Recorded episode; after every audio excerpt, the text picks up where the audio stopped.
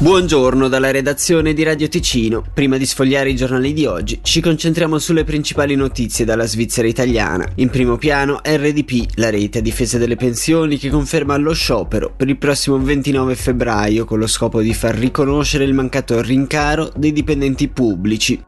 Sulle prospettive sentiamo il portavoce di RDP, Enrico Quaresmini, Assolutamente, anche perché l'elemento di novità che tutti hanno tenuto nascosto è questo, che il Ticino è l'unico che non lo fa. Per cui bisogna porre rimedio a questa cosa che è tra l'altro discriminatoria, perché ci ritroviamo di fronte a una disparità di trattamento tra cittadini impiegati di cantoni diversi. Noi riteniamo che si debba invertire la tendenza, chiaro ci vuole pazienza, un anno e mezzo che come RDP sulle pensioni stiamo lottando e stiamo informando. Bisogna assolutamente farlo. C'è tra l'altro un preventivo 2025 che sarà peggiore, bisogna veramente muoversi in maniera massiccia e convinta, non lo فریم Al via da domani il Carnevale Biaschese, tra le vie del centro con un denso programma pensato per coinvolgere al meglio bambini, giovani e adulti.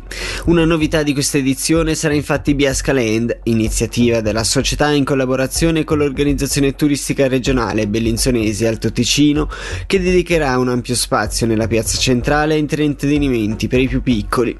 Sentiamo il programma del vicepresidente della società Carnevale Biaschese, Patrick Mazza. Il corteo notturno del mercoledì, il corteo dei bambini il giovedì al pomeriggio, il pranzo degli anziani il venerdì e il grande corteo mascherato del sabato alle 2 di pomeriggio. Tutto il resto con eh, il contorno di una tendina gestita dai nostri Fesatachia e il Salone Olimpia che offrirà comunque concerti live e DJ set alla sera. Quest'anno, forti comunque delle, diciamo, dei suggerimenti ricevuti dalla popolazione, abbiamo deciso di offrire il cosiddetto Biascalent. Biascalent è un progetto destinato unicamente alle famiglie e ai piccoli che possono divertirsi durante la fascia diurna. Quindi durante il giorno in zona piazza ci saranno delle attrazioni, giostre, spettacoli, diciamo che gadget per i più piccoli, per poi alla sera spostarsi in zona Olimpia verso nord Sport per proprio definire chiaramente i due sedini.